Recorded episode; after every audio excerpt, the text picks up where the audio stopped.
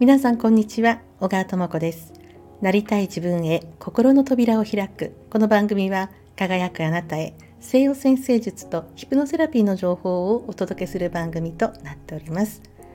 さて企業マインドということをもう少しお話を進めていきたいと思います。えある方でその方は、まずっと主婦をされていたんですけれどもあのお仕事を自宅で始めることにしましたということなんですけれどもで私がお話をした時にはもう56年経っていたんですね。自分でスタートしようと決めていろいろ学んでいろいろブログですとかいろいろ始めてあなんかつかめてきたななんか回ってきたな仕事としてこう成り立ってくる感覚を持つことができたなっていうのに5年かかったっておっしゃってました。5年目ぐらいからつかめてきましたと。で私はその5年間ですねコツコツと諦めずにやってこられたその精神力やモチベーションっていうのが何なんだろうってそこにこう興味が湧きましてでまあ、あの SNS ですね、あのこうまあ、いろいろねすぐにあのうまくいくみたいなこともあの歌い文句でいろいろねありますけれども、まあ、実際のところ2年3年と積み重ねてきてあのっていうところがあるじゃないですか。あのもともとあのもともとですね非常にこう有名な方とかあのすごいこうもともとビジネスの世界で実績を持ってるとかそういうことでもない限り一人の、まあ、世界のね、あの一部で生きている一人の人間がゼロから何かを始めようと思った時にはやはり積み上げる時間が必要になってくると思うんですけれどもそこで息切れをしてモチベーションが続かなくなり、まあ、気持ちがこうシュンとなってこうダウンしていくシューッとこうフェードアウトしていく方も多い中で5年間こうやってこられたっていうことがねあのちょっともっとよくお聞きできる時間があればよかったんですけれどもすごいなと思ってね尊敬したんですよ。ただその3ヶ月半年ぐらいでなんかこう気持ちがシューンってなる場合も多いんじゃないかと思うんですよね。なかなかもったいないとは思うんですが実際のところそういうこともあるんじゃないかと思います。で一方ではあこの切り口はちょっと違うなと思って向きを変えるっていうこともあの大いにあると思いましてでそれはあのすごくいいことだと思うんですけれどもどちらの場合でも根っことなる自分がこれをやりたいんだっていうモチベーションですね。自分への信頼と言っていいですかね。自分への信頼がどこから湧いてくるのかっていうそこの話じゃないかと思うんですね。まあ、何度もですねこう自分を知るというところに話が立ち戻ってくると思われるかもしれませんが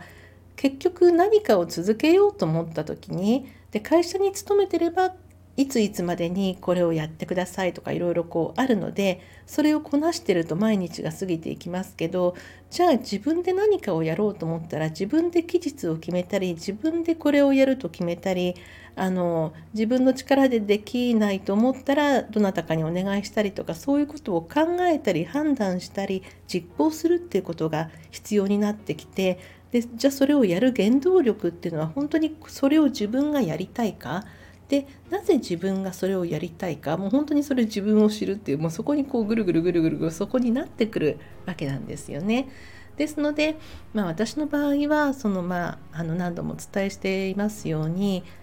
自分のホロスコープを見ましたと。で自分のホロスコープであ私こういう道がいいんだ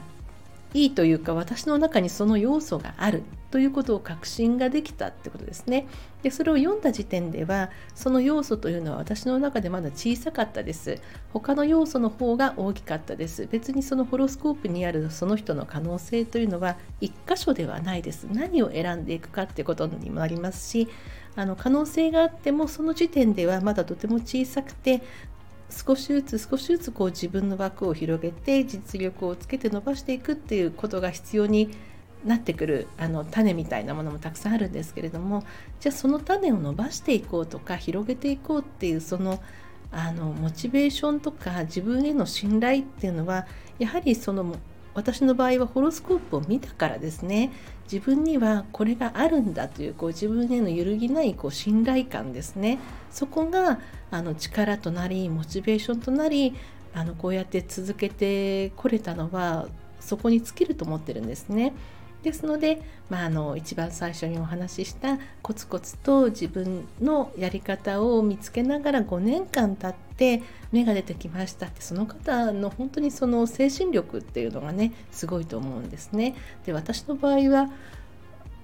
何もその拠り所がなければそんなには続けられないんじゃないかと思うんですね。で私の場合は自分のホロスコープという拠り所がありますのでまあ、自分の心の内側であるホロスコープと自分の中の二人三脚のような感じで進んでこれたっていうのがまあ良かったんじゃないかとそしてこれからも一緒に進んでいきたいと思っているというそんな話でした。ですので、まあ、本当にあの星を読むでこれは誰かに読んでもらうのももちろんいいんですけれども簡単な基礎基礎知識本当に簡単な基礎知識を少しあの覚えることで自分のことを少し自分で分かるようになるこれが何よりのその人にとっての私たちにとっての力になると思うんですね。ですのであの簡単な読み方というのもこれからあの順々にお話ししていこうと思います。今日はこんな話をさせていただきました。お相手は小川智子でした。また次の放送でお会いいたしましょう。